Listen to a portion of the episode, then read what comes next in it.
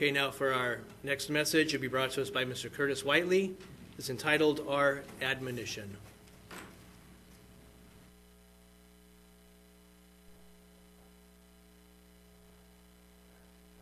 Well, good afternoon.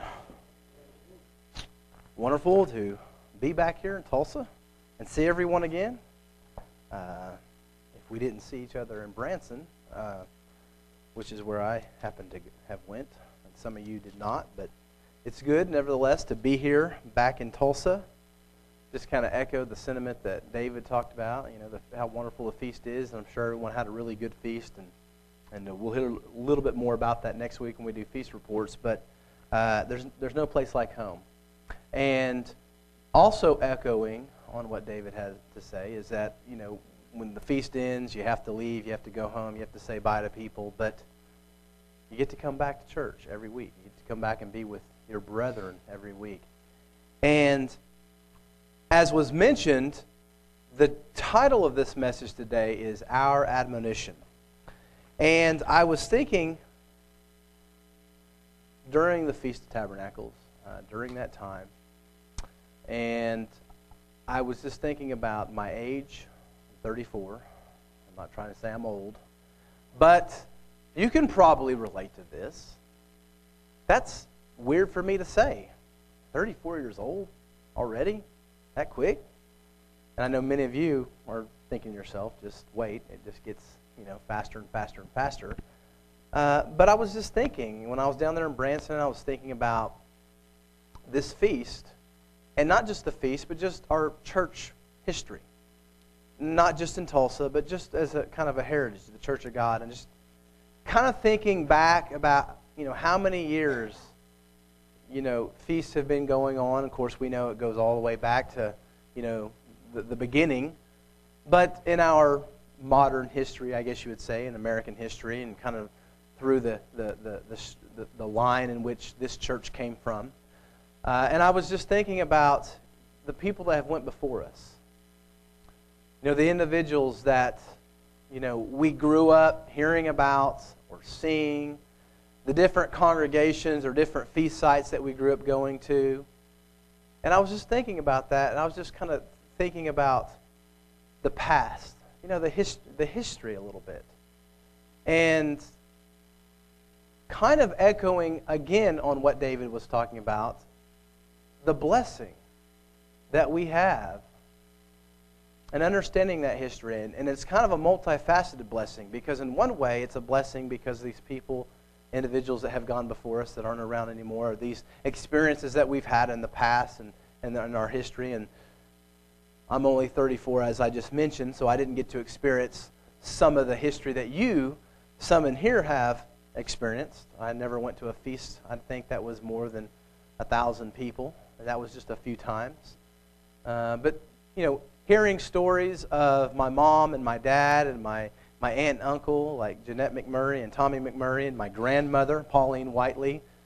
And, of course, many of you were right there with them going to a Feast of Tabernacles with 10, 12, 15,000 people there. You know, I never experienced that.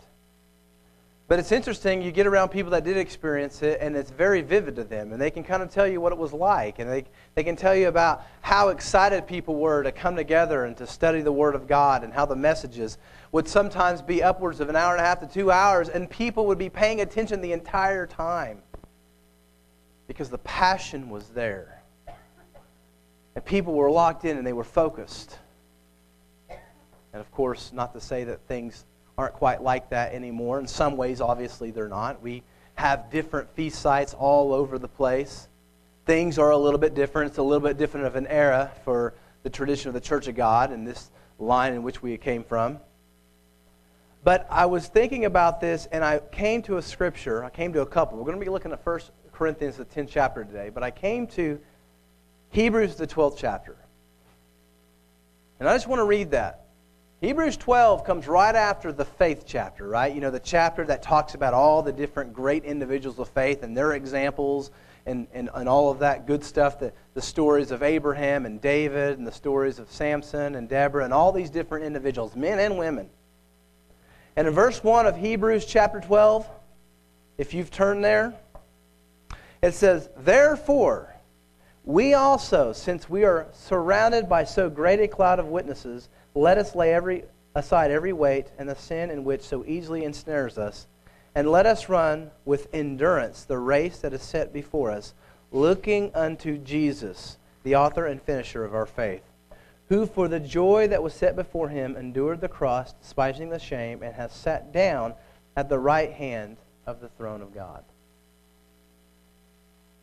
And so I was thinking about this passage, and we know what it means immediately in the context. We're talking about people of the biblical faith, individuals that we've heard about Abraham, David, Moses, those big heavyweights, those people that we've gotten to read about their story and the amazing faith that they had, and even sometimes their faults.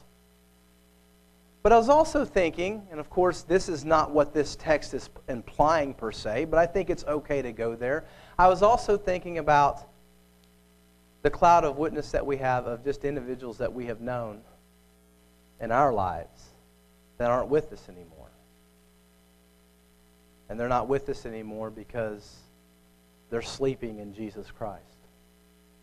You know, individuals in particular in this congregation and individuals in different congregations that maybe we just saw the feast or maybe we just knew of them because they were part of, you know, the different churches that we've been associated with.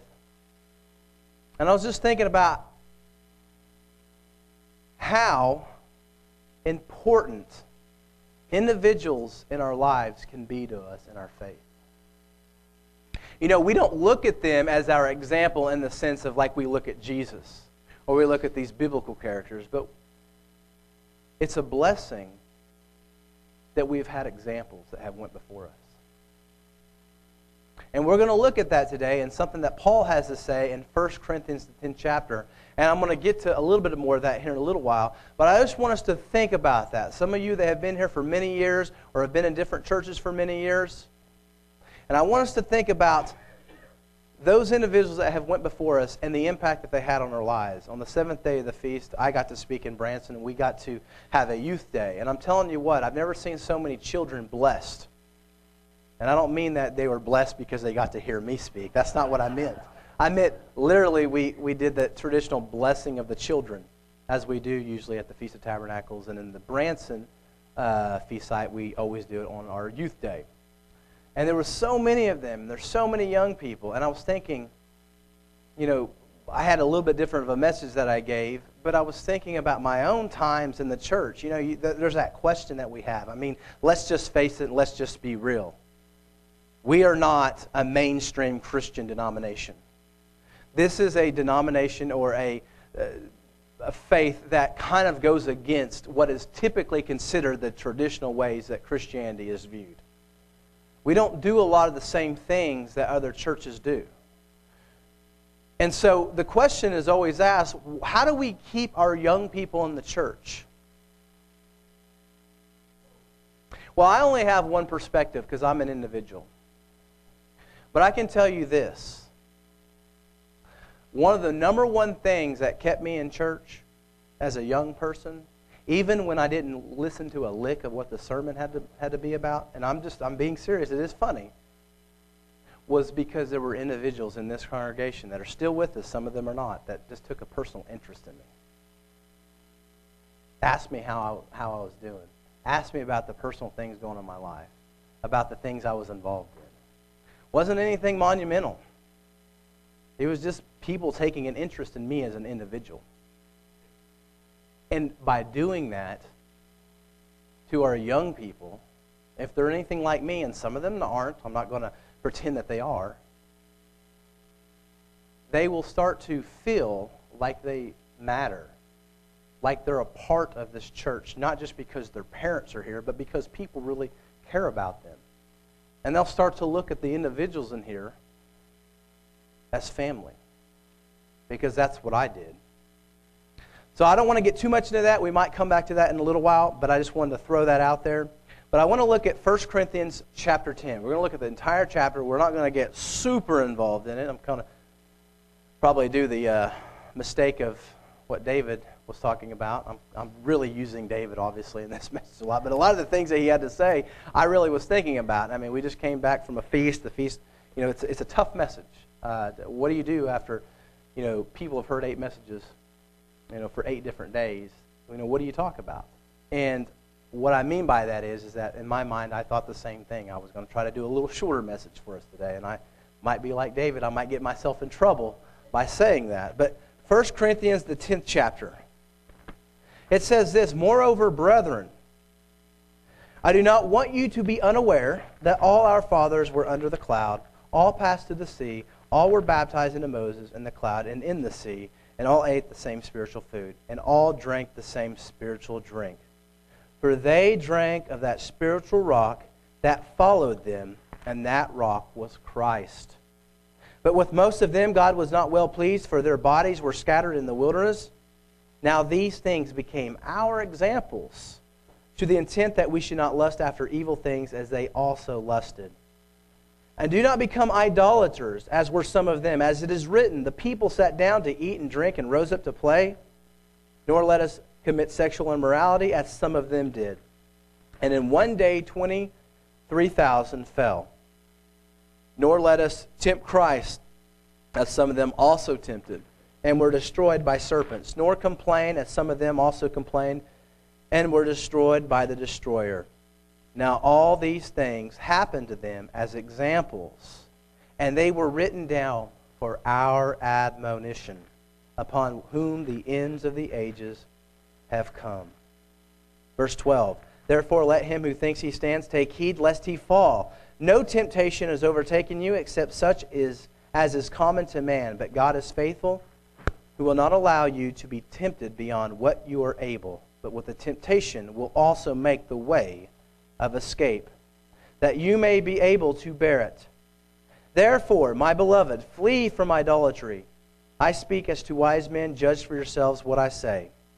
The cup of blessing which we bless, is it not the communion of the blood of Christ? The bread which we break, is it not the communion of the body of Christ? For we, though many, are one bread and one body, for we all partake of that one bread. Observe Israel after the flesh. Are not those who eat of the sacrifices partakers of the altar? What am I saying then? That an idol is anything, or what is offered to idols is anything? Rather, that the things which the Gentiles sacrifice, they sacrifice to demons and not to God. And I do not want you to have fellowship with demons. You cannot drink the cup of the Lord and the cup of demons.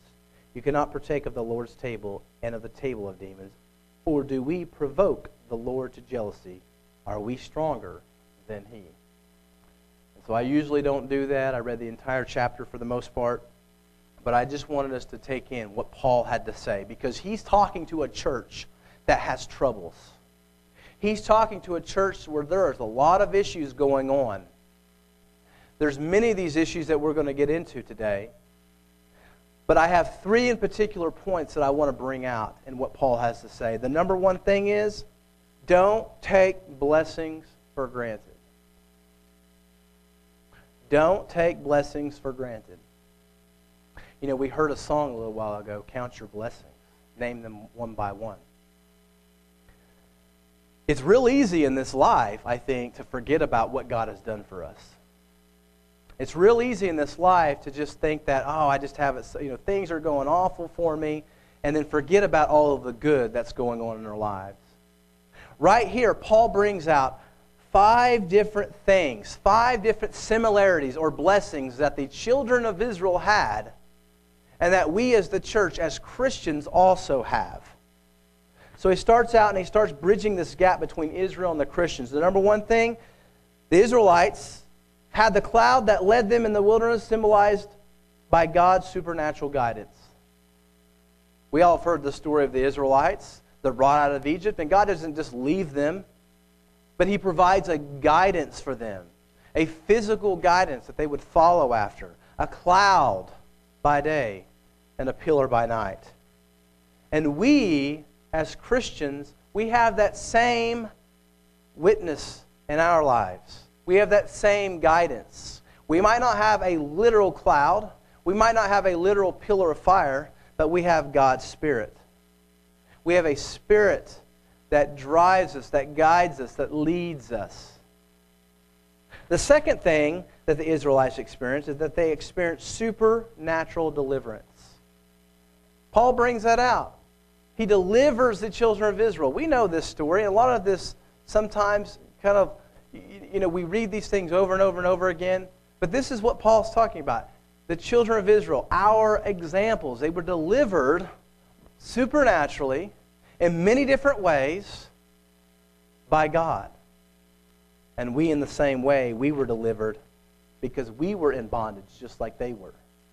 We weren't necessarily in physical bondage, but we were in spiritual bondage. We were ensnared to sin. The condemnation of God was upon us when we were separated from the blood of Christ.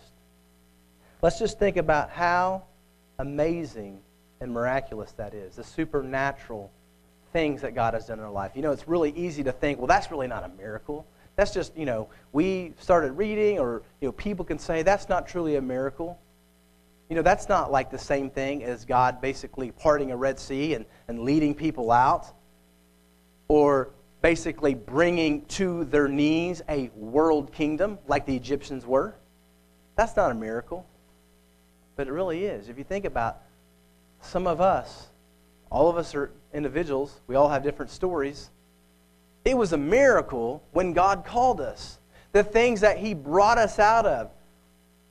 I guarantee you, there's many of us that have many stories where we can think back and maybe the positions we were, we were, we were in before we heard of God's call, before we got God's call, before God started working with us.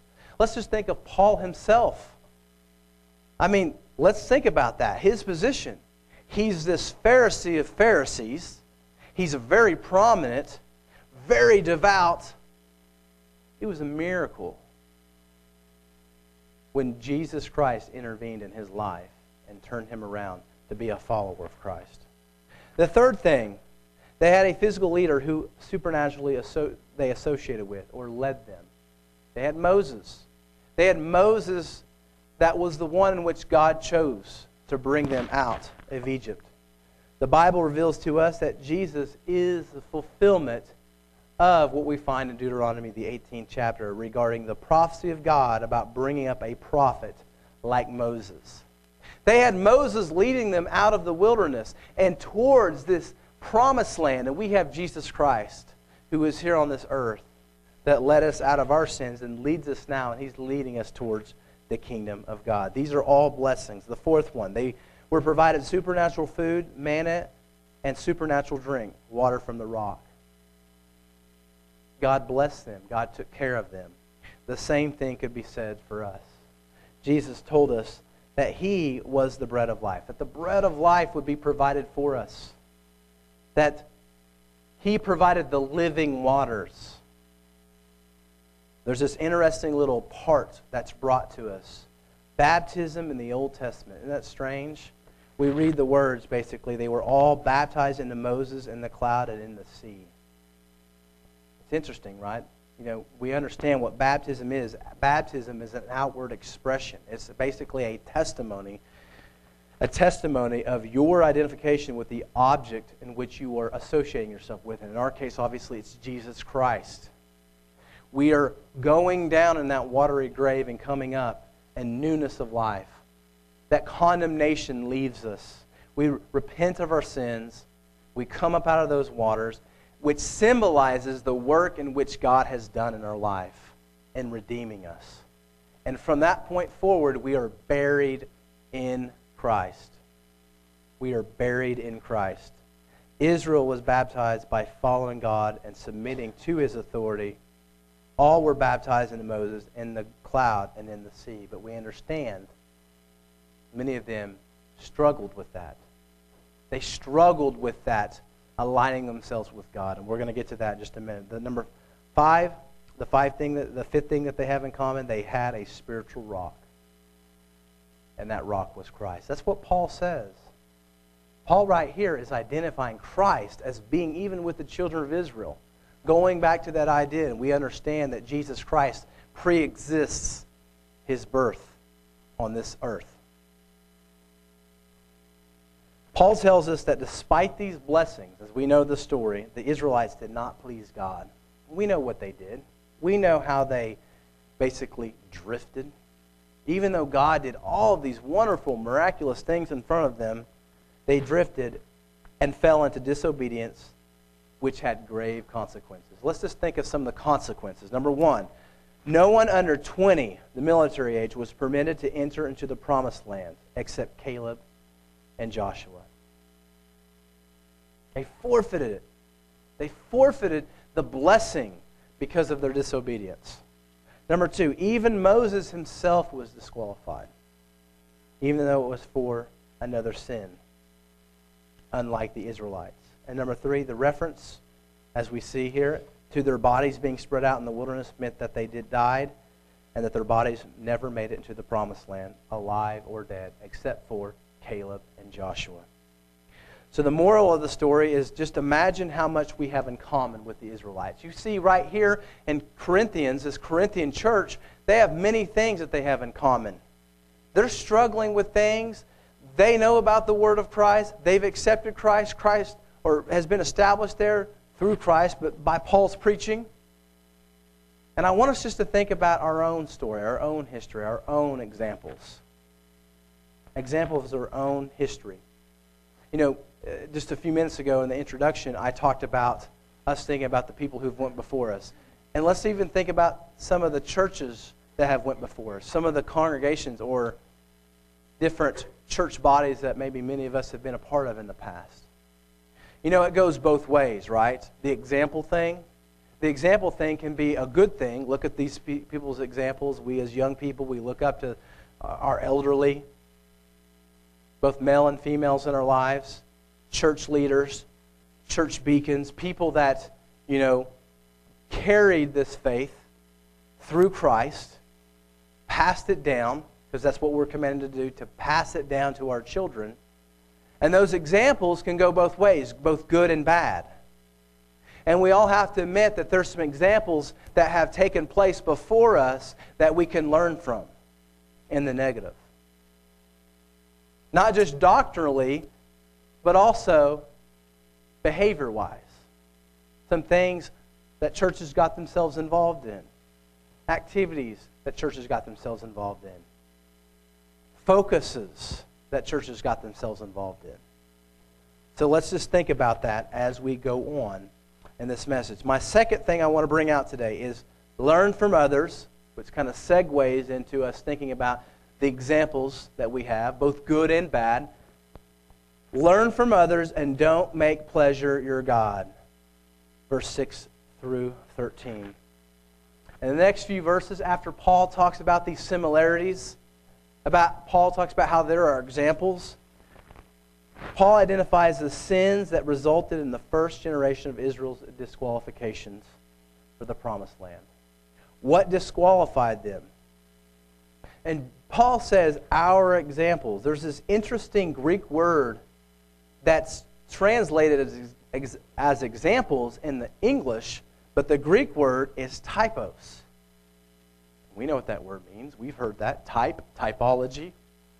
The Greek typos is a word that gives the idea that examples that are types that would recur later in history, teaching us le- lessons. It's a type, it's a foreshadowing. It's a, we can learn from this. And so, as we read on, these areas of warning were motivated because the church in which Paul was writing to were going through some of the same problems. Maybe in different ways, but they were having issues. One of the issues that they were having was idolatry. They were engaging themselves in idolatry. Okay, Exodus, the 32nd chapter, verse 6, we know about the golden calf story, going back to the old days of the ancient children of Israel. In Corinth, they were also involved themselves in idolatry, including eating things that were maybe sacrificed to idols, eating meat, stuff like that. Let's just think about areas in our own life because let's just face it, most of us probably don't have a problem with idolatry in terms of going to a physical idol and bowing down to it. But anything can be an idol. Anything that we start to give our devotion to and put our focus on, over and above the focus that we have on God, can be an idol. Entertainment, hobbies, sports, money, material things, even church things. There can even be church idols. And we understand that. We see that in history in all different churches, right? All of a sudden, people start getting in the mindset like the method in which you do church is somehow maybe not what they verbally say, but somehow it's like the tradition is the way to God. Or if you do it any other way, that's wrong. And you can't do it that way, and that's going to upset God because what we have done is we establish something that's just really a tradition that maybe be good, but we've made it into almost a commandment of God. And when we do that, we start adding to what God requires of us. And we start putting our focus on that tradition in very unhealthy ways. Secondly, sexual idolatry, literally fornication. Numbers 25 through 1, or 25 verse 1, and, and Numbers says, Now Israel remained in Acacia Grove, and the people began to commit harlotry with the women of Moab, and they were participating in a Moabite, Moabite religious feast, which involved sexual immorality. Clearly, we know when we read Corinthians that some of these same things were taking place. Number one, we see when we read this book, when we read this epistle, we see that there's a man that has taken his father's wife as his own, which was considered something very dishonorable to the person's father. But we also know, looking at Corinthian history, that many of the practices, because Corinth was a very heavily Gentile city and town, and there was a lot of different pagan festivals that were going on. And the Corinthians were sometimes involving themselves in these festivals that oftentimes also would involve, as many pagan festivals also involve, different types of fertility traditions, different types of fertility rites. Third, testing God. We know that the Israelites truly tested God. They tempted God's patience even though He faithfully provided for them the manna story. Even Moses himself tempted God. The one that we look at is all of these examples and his frustration. Even Moses. The Corinthians were doing the same thing. Fourth, complaining. Man, that's one of the things that we learn about about the Israelites.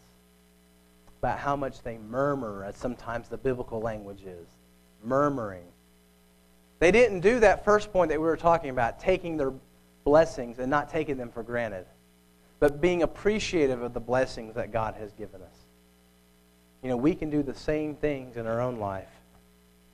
If you think about it, the Corinthians, when we read this letter, because we got to have a little context, as I've been trying to bring out. But not only were there things involving idolatry, not only were there things involving maybe Christian brethren taking other Christian brethren to the courts not only were they involved in things like, you know, immorality, you know, fornication and things like that, but they were also involved in going around and trying to claim that they followed this person or they followed that person or they followed this person. And we've read those stories, you know, I'm of Apollos or I'm of Cephas or I'm of Paul. And they couldn't get straight who they were following because some way and some somehow they were they were almost like it was a badge. Like you know i was i follow this person. This person's more spiritual. This person's you know more on track. And you know i'm i don't really follow the person who baptized you. And so they were testing god. They were testing god and they were also complaining because of these things. And these are warnings to us. These are our examples so we don't follow after the same things let's go to my third point don't take part in false worship and practices, but rather flee from them. Don't take part in false worship and practices, but rather flee from them. I keep getting that mixed up. Let's reread 1 Corinthians 10, verse 14 through 22. Verse 14 says, Therefore, my beloved, Flee from idolatry. I speak as to wise men. Judge for yourselves what I say. The cup of blessing which we bless, is it not the communion of the blood of Christ? The bread which we break, is it not the communion of the body of Christ? For though for we, though many, are one bread and one body, for we all partake of that one bread. Observe Israel after the flesh. Think about that word. Look at Israel. Look at them as the example. Are not those who eat of the sacrifices partakers of the altar? What am I saying then? That an idol is anything, or what is offered to idols is anything? Rather, that the things with which the Gentiles sacrifice, they sacrifice to demons and not to God. And I do not want you to have fellowship with demons. You cannot drink the cup of the Lord and the cup of demons. You cannot partake of the Lord's table and of the table of demons. Or do we provoke the Lord to jealousy? Are we stronger than He? Let's just think about what's going on there. It seems apparent in reading this that some Corinthians were thinking to themselves, you know what? I know that these people, they do this because of they believe in some sort of spiritual thing. But you know, I know the truth. That's really nothing. But I still want to associate with it. And so because I have the knowledge that it's really nothing, that these idols really are nothing, there's no supernatural, there's no real God behind it, it's okay for me to participate in these activities. Let's just think about that in our own life as Christians in 2018, in the 21st century. Because I think that what that's talking about is, is it's talking about how we sometimes can be tempted to associate with things that are not of God, but are opposed to God, and somehow we think or we try to convince ourselves that it won't affect us. You know what? I know those aren't things that, you know, that's not the way things should be. I know the truth. You know, I'm not believing in this and whatever it is, but it's okay if I partake in it. I mean, this can be in many different ways. A movie, it can be in different people that you associate with. Okay, I'm not one of those people that says don't associate with people, but you know what? Sometimes you don't associate with certain people because what they're about, what they're involved in. Let's not be so arrogant. Let's not be so confident I'm not saying that any of us are, don't get me wrong on that. But sometimes as individuals, maybe none of us would know, but we just personally ask ourselves, you know, maybe I am a little overconfident. I think that those things won't affect me. Because I see something and it enters into my mind, but it's not going to affect the way I think. It's not going to affect the way that I behave. Let's not be overconfident. Let's not underestimate the power there is in this world of a dark force, Satan the devil. So I was going through those points and I was thinking, what are some application? Well, that was one of them right there. And looking at what Paul has to say, Paul's basically getting onto the Corinthians because they are actively participating in things and thinking that it's okay because they know the truth. That it, somehow it's not going to affect themselves or it's not going to affect them. And Paul says that you know, you can't partake of the cup of demons and the cup of Christ. And that's true. I think that's true for all of us. Don't underestimate the power and influences of Satan. Remember that sometimes what or who we associate with can lead to idolatry and immorality. Don't put ourselves at risk. Movies, TV, people, friends, social events, things like that. Remember that. Remember, the union we have made with God excluded all other unions. That doesn't mean that we can't have hobbies. That doesn't mean that we can't have friends that maybe aren't our faith. Okay? But that means remember and be careful what we align ourselves with. Even if we're making a conscious effort, oh, you know, I really don't. I, you know, I hang out with these people and I hang out with these friends and they participate in these activities and I'm there but I'm not going to participate in it. I'm just going to hang out with them while they do that. Paul, right here, is kind of warning us. If we take that and put that in a 21st century contemporary audience, he's warning of us. He's warning us of that kind of attitude and how it can have an effect on us. Unions with hobbies, union with money, unions with material things, all of these things can get us off track. All of these things can somehow sometimes, if we're not careful, start getting too much of our devotion. I just want us, in closing, to remember that we just got done with the Feast of Tabernacles, eight days, and most feasts that I've ever been to, we know what the feast is all about. It's about the kingdom of God. It's about looking forward to that kingdom of God.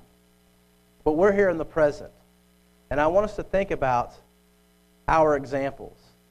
I want us to think about the admonition that God has provided us.